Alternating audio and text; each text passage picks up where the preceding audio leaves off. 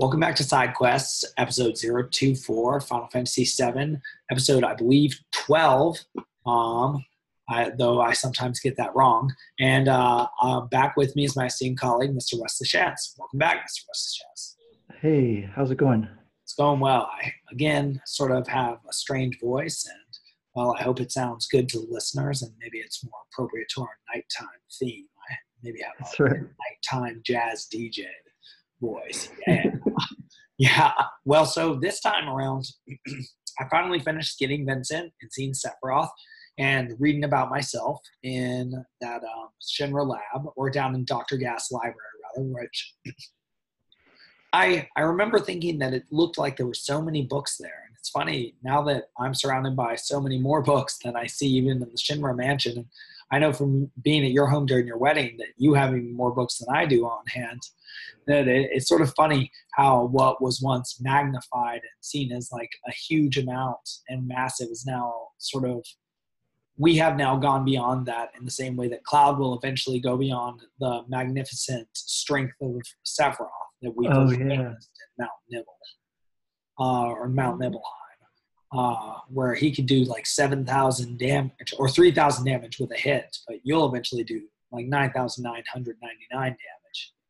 And be able to do things like W summon Knights in the Round. Right. Which, you know, will effectively make Sephiroth at the end practically nothing to you, which is, I think, sort of interesting as well. How much stronger than the final boss you will eventually get. Not to get too ahead of myself, but in any case, yeah.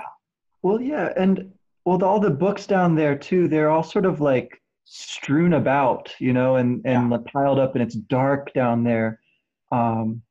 And you do sort of read about yourself, but you don't know yet exactly what the implications of that are. It's not like it names you, does it? No, just your research subject B. And I think it means, it says something like ordinary human or common human, and the first one, A, is a soldier or ex-soldier. And you're having a reaction to the Jenova cells, and it doesn't, and you've escaped, but it doesn't matter because your consciousness is experiencing diminution. It's diminishing. And you are also reported to be reacting to the Jenova cells, whereas the first one is not. And so I wondered what that meant, that Cloud is reacting to the Jenova cells, and that is making his consciousness diminish. And that is not what happened to Zach. He did not have a reaction. His consciousness did not diminish, and he was a soldier. Well, it's interesting how much, you can infer that it's Cloud and Zach that it's talking about. And I think you can only do that in hindsight, really, once you've got more of the story. But I think even if you know nothing else than what you've seen so far in the game, I think there is enough evidence there that you are one of those two subjects, that you being Cloud, right?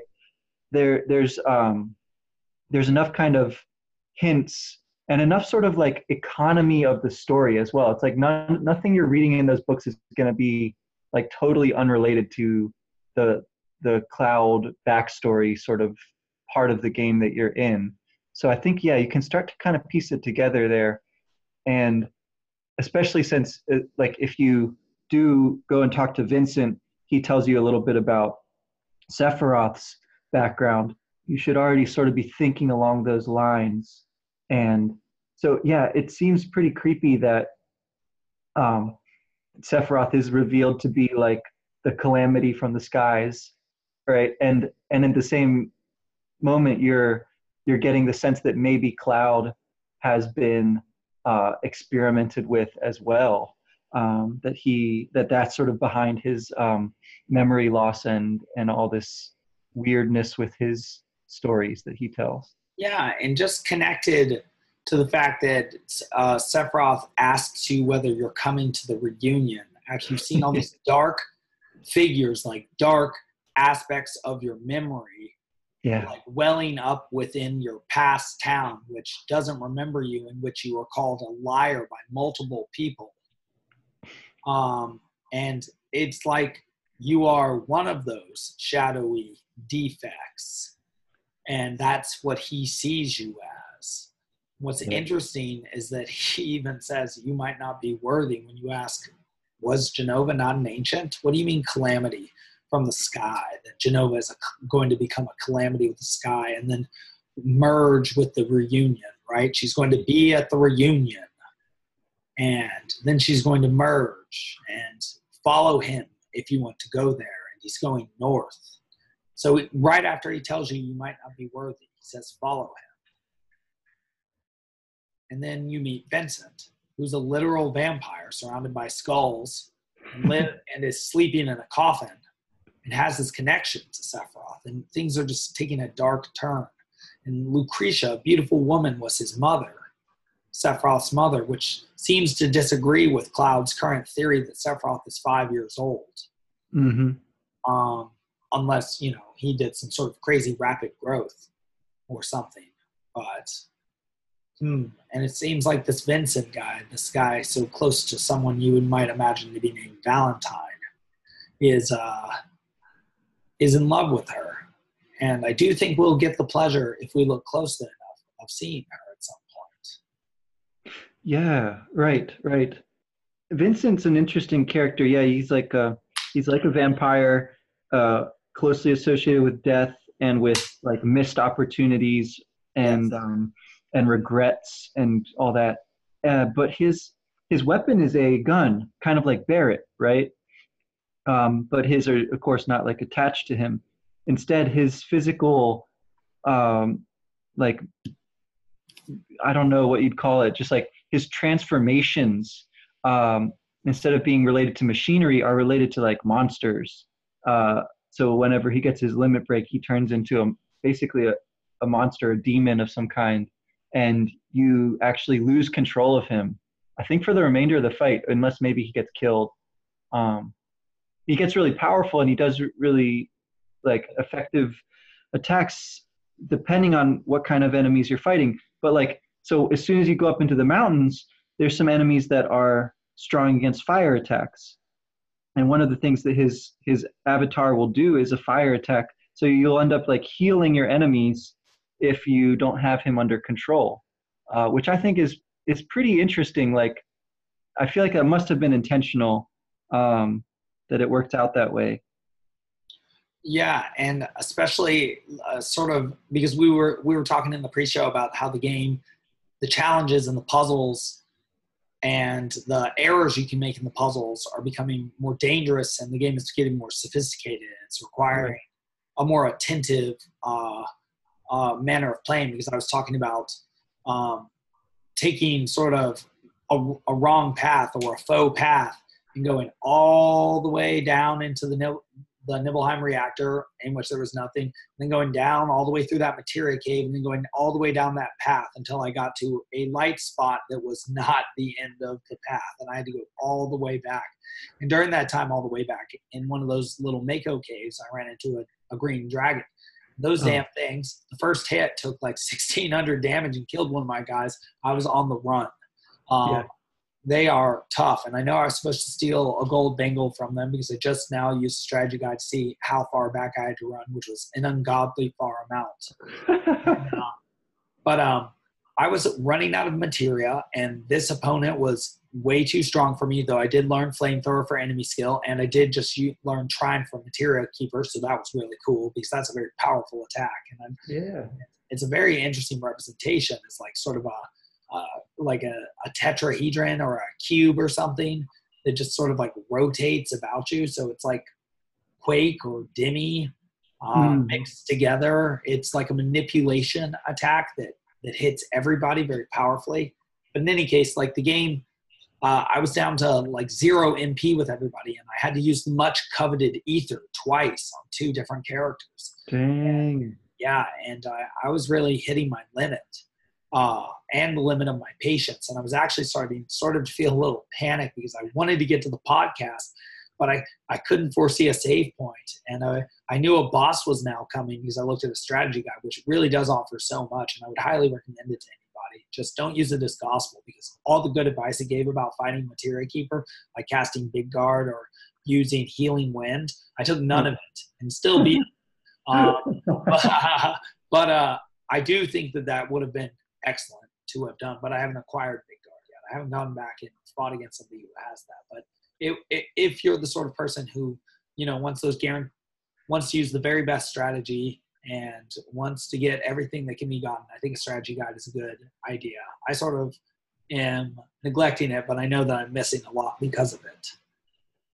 It's weird because you can't rely on it to fully explore the game. Like you said, like the way you actually explore the game fully is by doing it and making what you might call mistakes from the point of view of like efficiency.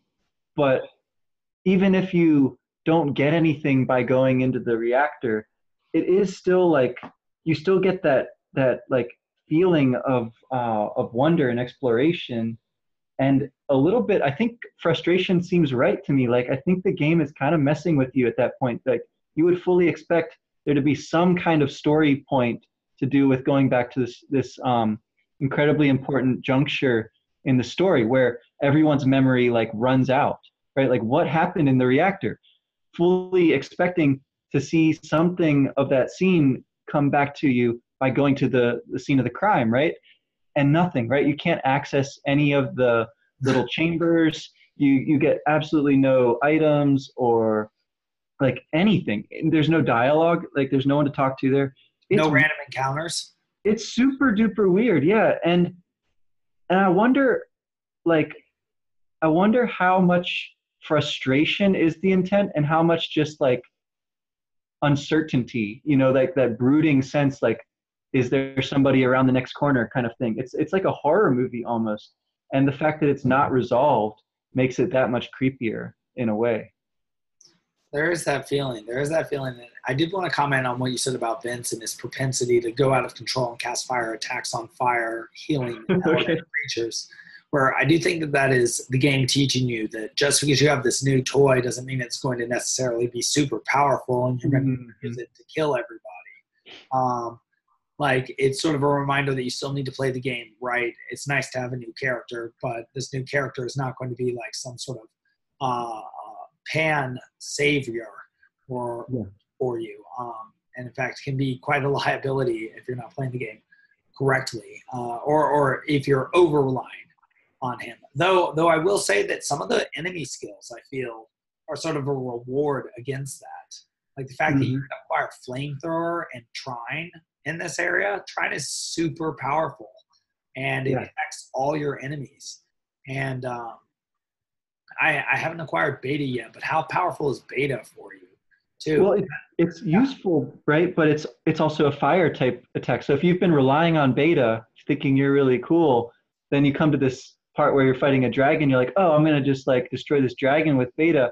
And then, nope, not so much, because it just heals it by, like, you know, 1,500 or something like that. So not such a great strategy to just rely on, like, one thing. Essentially, that's part of why enemy skill is such a useful materia, though, because it's like in one materia slot, it gives you all these different spells that you can cast, which is cool. And it doesn't affect your stats, which is also pretty cool. So you can have like a pretty balanced character who's not getting like big boosts of MP and big decreases of strength. And yet they have all these spells at their disposal as long as you've got some MP, because a lot of those spells do cost a high amount of MP. So it's a little bit like, I think to fight the green dragons and steal gold armlets or whatever from them, like, it's almost like you would be stronger than you needed to be able to do that. To even like, you don't even really need the gold armor at that point. It's just like, it's just a status thing. It's just to be like, yeah, I can do this thing. That's kind of a challenge. And you know, mythologically as well, it's kind of interesting that the dragon is what you steal the gold from. Like, that's kind of cool. And I think that was Sephiroth's armor that he was wearing at this point in the game. So, you know, he's like that elite player, so to speak, who's got the gold armlet. But yeah, like, the dragons are just dangerous. You will definitely have your head handed to you if you're not like in tip top form when you come across one of those. They're definitely the most difficult random encounter, aside from the Midgar serpent up to this point. Yeah, they're like a boss battle in of themselves. And you learn flamethrower from them, which it's interesting mythologically. So, you know, you steal the gold from the dragon. And that's sort of like, I don't know, acquiring the potency from the image of Sephiroth, which he once embodied, that you now wish to embody as walking the path of the hero that he once walked for you, but no longer does, now being the antagonist, taking the path of Cain. We also learned flamethrower, which reminds me sort of Dante's Inferno in Canto 26, when you encounter Ulysses and Diomedes in the flames, the deceitful counselors. Mm-hmm. And there seems to be a connection between fire and not only consciousness, but language. Like, language is that which you use to, like, burn or scrawl a message. So just like sort of fire represent, or you see something in the fire, so do you see something in the language of somebody else, a representation. So it's almost like you, I don't know, like the true gold that you get from him is the capacity to articulate yourself better, or to articulate yourself honestly, or to see yourself honestly, so you can burn away the dead wood of the old past habits that no longer serve you, or something like that. Oh, yeah.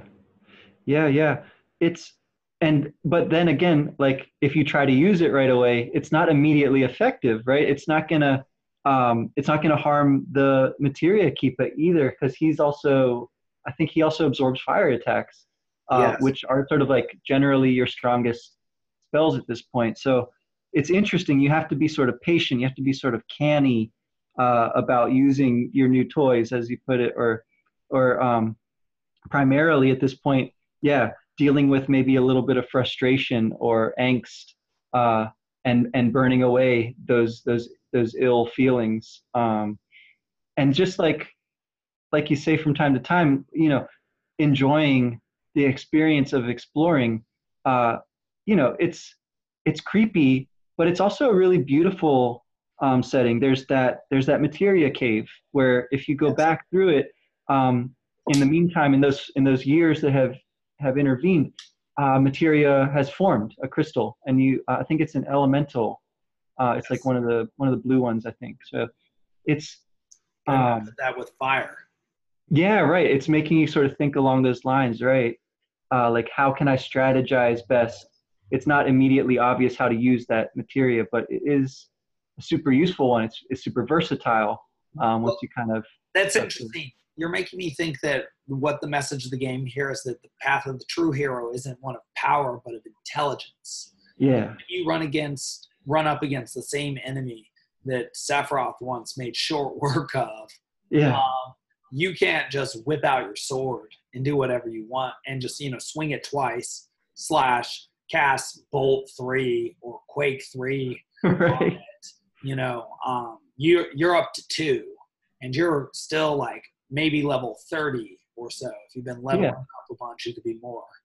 I'm like level 29 right now. I think I was 28 when I went against Materia Keeper, because I'm just not doing a ton of leveling up, because I have somewhat limited time to play this time around. Well, I probably did last time, but I like to waste my time more, you might say, because I wasn't playing this academically. In fact, I was definitely escaping academics by playing, which I don't recommend. I think there should be a healthy balance. All things right. Celebrated. Well, you got to have moderation, and moderation too, though, like Oscar Wilde says, you know. Sure. Of course, there needs to be a dynamic element. But but the game, it seems to be saying that what Sephiroth could do with power, and now he's turned evil, and that's a terrible use of power. You need to do with intelligence and savvy and cunning, whereas he's more like an Achilles figure. And this brings me great joy to finally be making this point, because I think the original comment I ever made to you about doing this sort of thing, comparing Achilles to Sephiroth. Sephiroth is like an Achillean figure, the invincible warrior who sacked 23 cities before falling at Troy. It's very similar to Sephiroth, the invincible warrior who sacked everywhere he ever went until falling to in a very ignominious defeat, in the same way as Achilles, which we'll soon learn. Well, you have to be more like Odysseus. Mm-hmm. You have to be more crafty and cunning, like you're saying. You have to be smarter. And again, that's our second connection to Odysseus, right? Because he's the fire speaker. and the explorer in Dante's Inferno, the one that almost makes it to purgatory. And so are you. You're the fire wielder too, but your fire does no good here. And it's interesting because I think that what that must mean is that your, the fire of your intellect is not yet up to the task of burning away your own self-deception at home in Nibel. Right. Even though there's all this evidence right in front of you. All those dark thoughts in that city, everything everybody was saying to you, people explicitly calling you a liar, Sephiroth still not recognizing or really acknowledging you that much. And there's that destruct material, which I'm not sure what to do with yet. But and then you're going back through this Materia cave and to Mount Nibel or the reactor, which again, you want to get through that Jenova door. What is there? You can't go to it. And for all that, you are just not you are not yet ready to face yourself. Yeah. Well, going along with that, the weapon that you have at this point that you get like right at the start of the mountain path is a rune blade, which has double growth, right? And that's to contrast with Sephiroth's Wicked Mazamoon, which has zero materia growth. Yes. Well, it wouldn't matter anyway because all his materia is maxed out. So it's like you're at a different point, and in a way, what you have is more valuable than what he has, because what he has is fixed, and what you have is dynamic. And like, as much as you might suffer through a little bit at this point, it's all to your growth, right? It's and double growth, perhaps. Right. I think a lot of the weapons that you find around Shinra Mansion too are double growth things for like Tifa and Yuffie. I want to say both of those you find like a double growth weapon for them. So that's what that was my party throughout the mountains was those three, because you know each of them is growing their materia quickly. They're able to like support each other, right? Which of course is another thing Sephiroth lacks. He doesn't have friends. He doesn't have a party, so to speak. And you do, and that's the ultimate, right? Like that seems to be the ultimate distinction between your heroic exploration and his like nefarious pride, I guess I'd say. Yeah, and even the fact that he runs around with sort of like a dark, Oedipal, Freudian fantasy mother who he's trying to merge back with, sort of like somebody trying to return to childhood. Yeah. And the childhood naivete is like saying adult and running away from adult responsibility and thus the idea of death. He, which I think is very much the case with Sephiroth and was potentially the case also with Achilles, and why Patroclus first had to die for him. That perhaps he questioned his fate with an element of fear. I used to turn up my nose at that idea, but Patroclus explicitly asks him whether he is scared before he goes out there. And he says, no. It's not because of some fate I know about, but he does. And, you know, I question why that is, but Sephiroth doesn't seem to be able to accept this either. And so, whereas you have real people around you and are following a real ideal, he like sort of Peter Pan with Tinkerbell, who's sort of pornographic in her representation, even in the Disney movie, she has like a very short skirt. And she's sort of like, I don't know, got very like adult lady feminine attributes, curves, like not really childhood like companion appropriate, kind of like adolescent fantasy appropriate. And so at least Peterson's idea on that is that she's like the imaginary image of a woman that Peter Pan has instead of a real woman, because he refuses to grow up.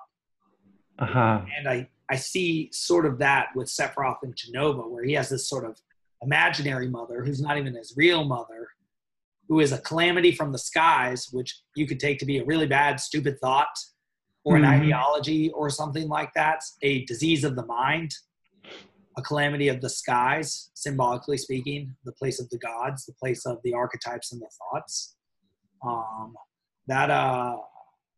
It strikes me that, he's like trying to live out a fantasy, whereas what Cloud is being led towards is reality, even though it's going to be very painful. It's like Sephiroth is trying to deny the pain of reality through this sort of bombastic, like heaven rhetoric speaking.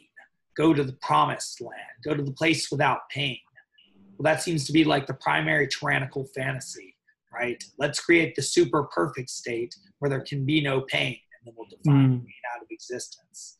And, well, yeah, I just want to pause there just because I feel like I threw a lot out there all at once. Yeah. No, it's super problematic to think of Sephiroth as the one playing out the fantasy, because then I immediately reflect on myself, you know, playing the game, because it's Final Fantasy, right? It's like there's definitely an element of that when you take time and attention and put them into the game.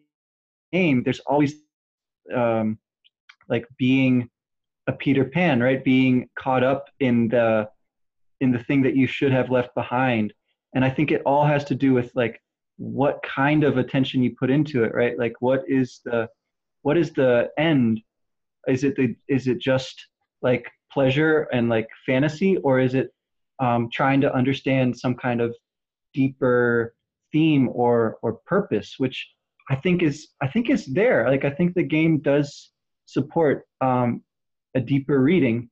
I do think at times like we probably strain it, but that's, you know, that's part of the fun as well. Like there's something there, and the way that you can get at it, I think, is just by exploring it, and just by like not being scared off by that weird will-o'-the-wisp, right, sort of feeling.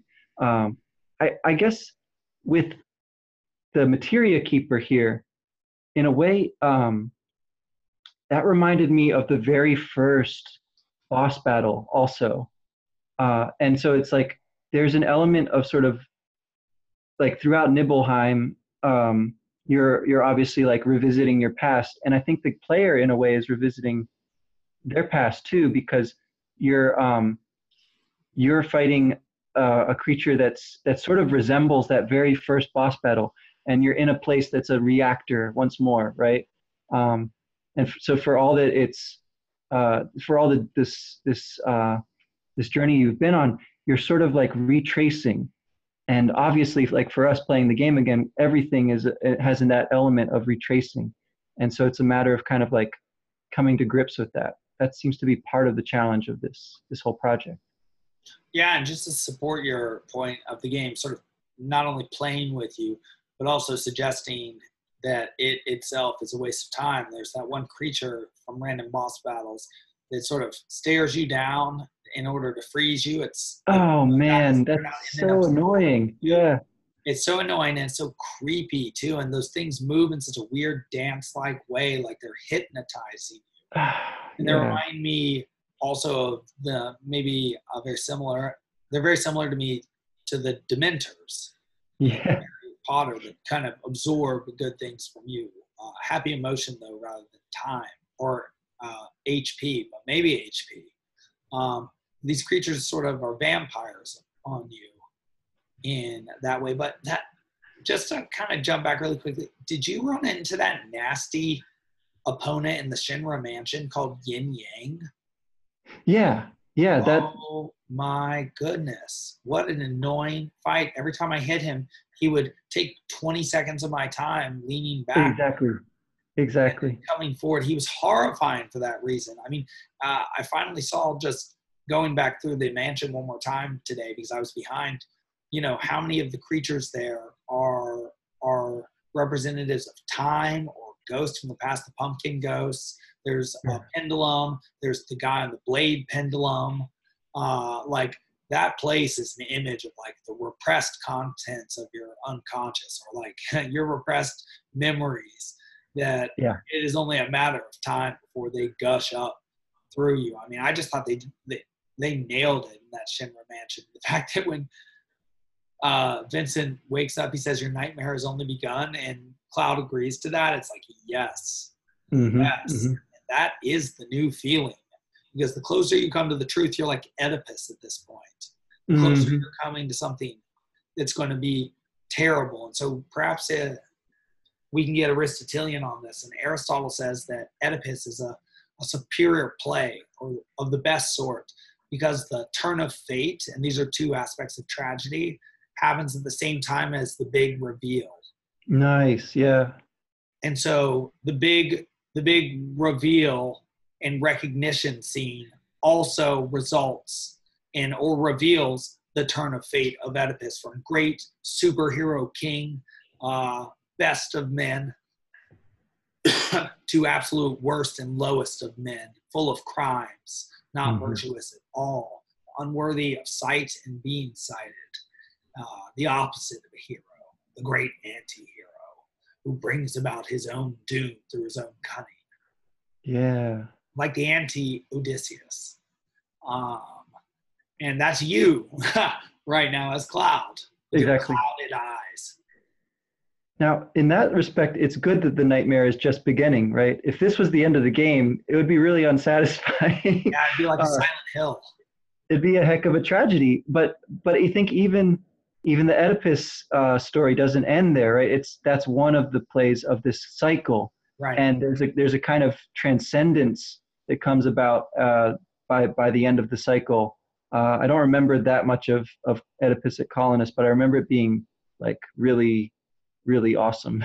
So I think, yeah, like the, and I think that's sort of the way that the game is structured as well, right? Like you have these kind of self-contained episodes, each of which has a bit of a trajectory to it, but taken together, they certainly can be read as representing your, you, the player, you, the character, whatever, your ability to sort of like play a bigger game, right? And learn from all these episodes, take things from them metaphorically and literally in the course of the game, and grow, right? And like develop these relationships, which are transcendent ultimately, or at least that seems to be a possibility.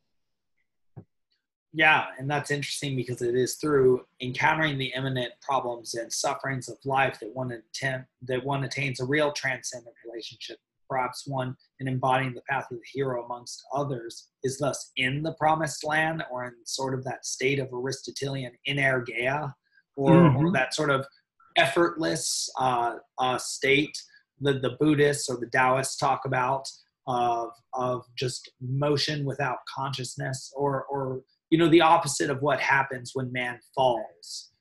He has to work. It's as if you are living the best life can possibly be by facing your suffering with others and not settling for delusion in the way that Sephiroth does. Yeah, you were saying something. No, yeah, I definitely agree that there's a kind of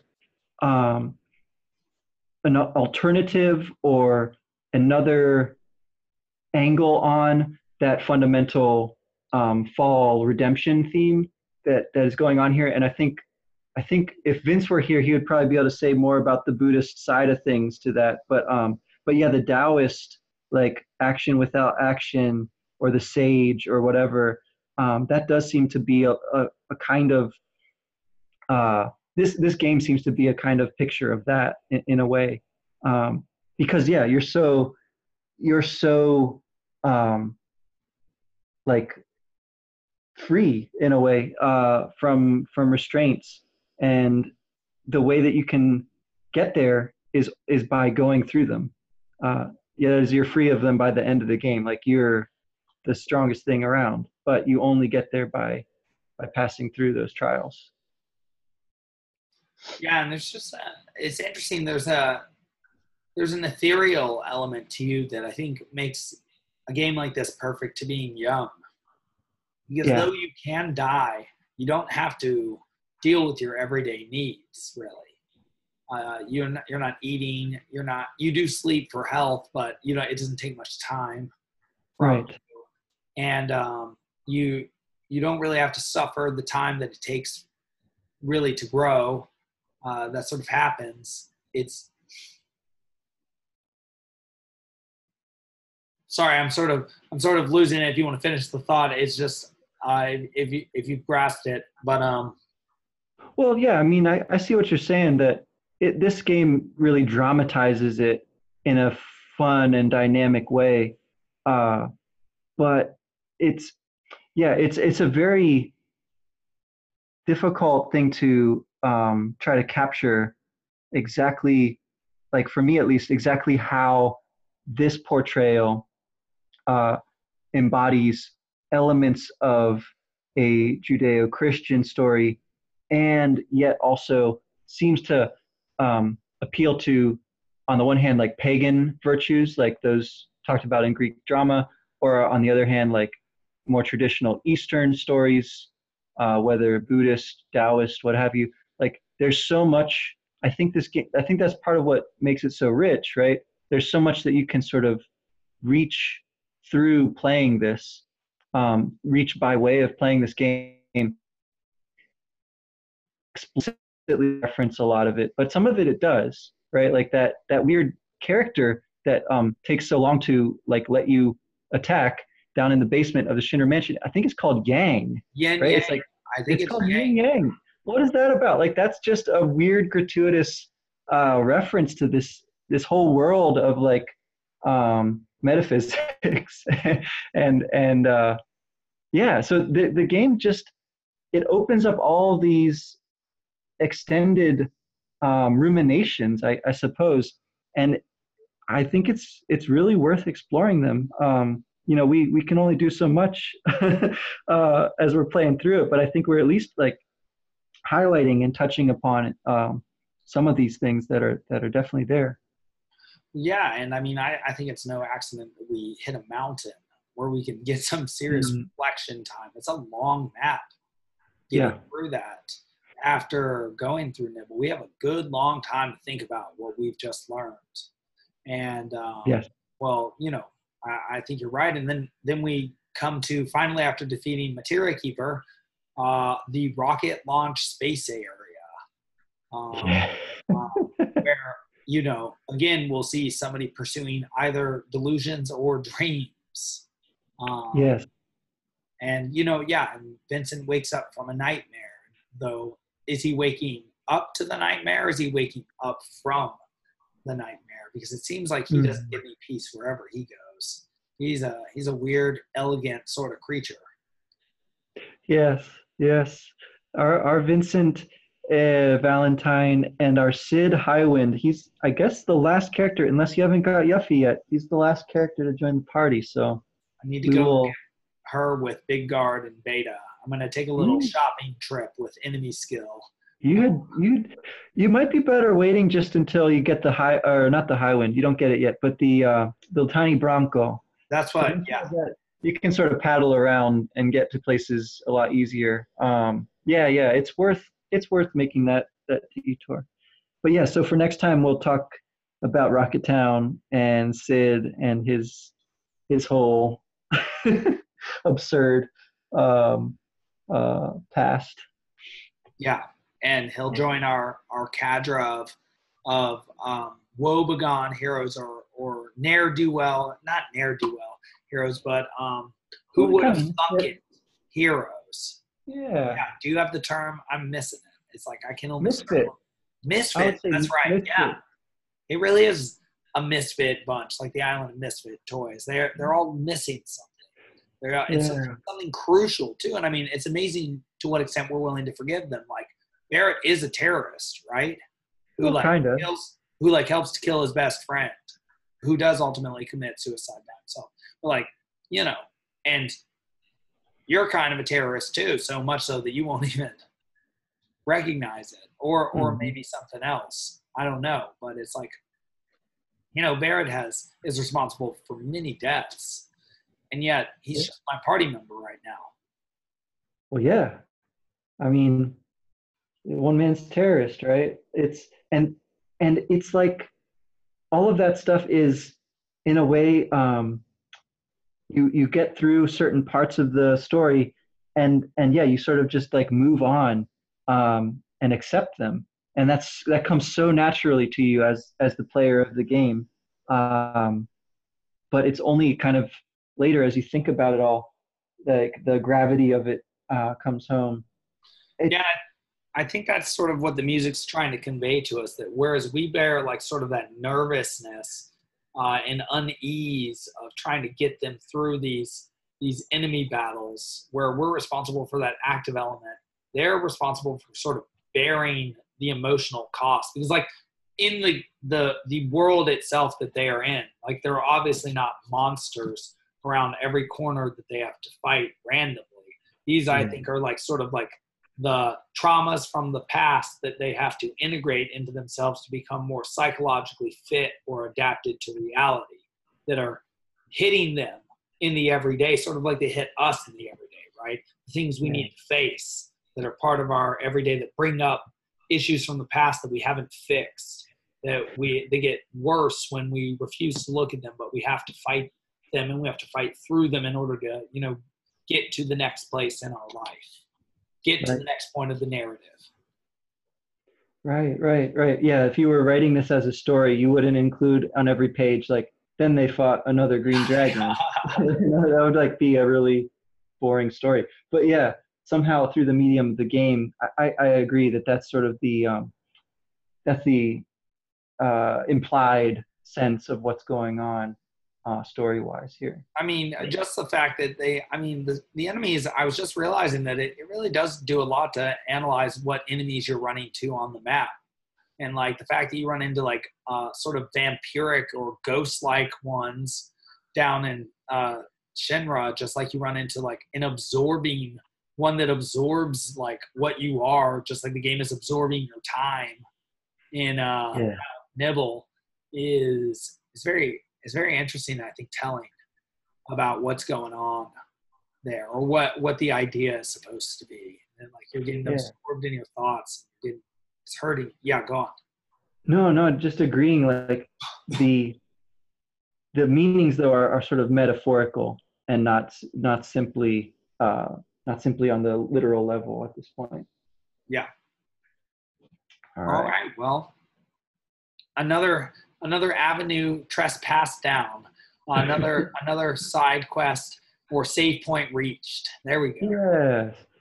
All right. I'm looking forward to getting the fight with Palmer is just hilarious, and Cid's whole story is moving in a way, but just I find it pretty silly, frankly. So I'm looking forward to kind of dissecting that next time. Okay, I can't wait. I can't wait to infinity and beyond. Yeah. All right. Take it easy. You too.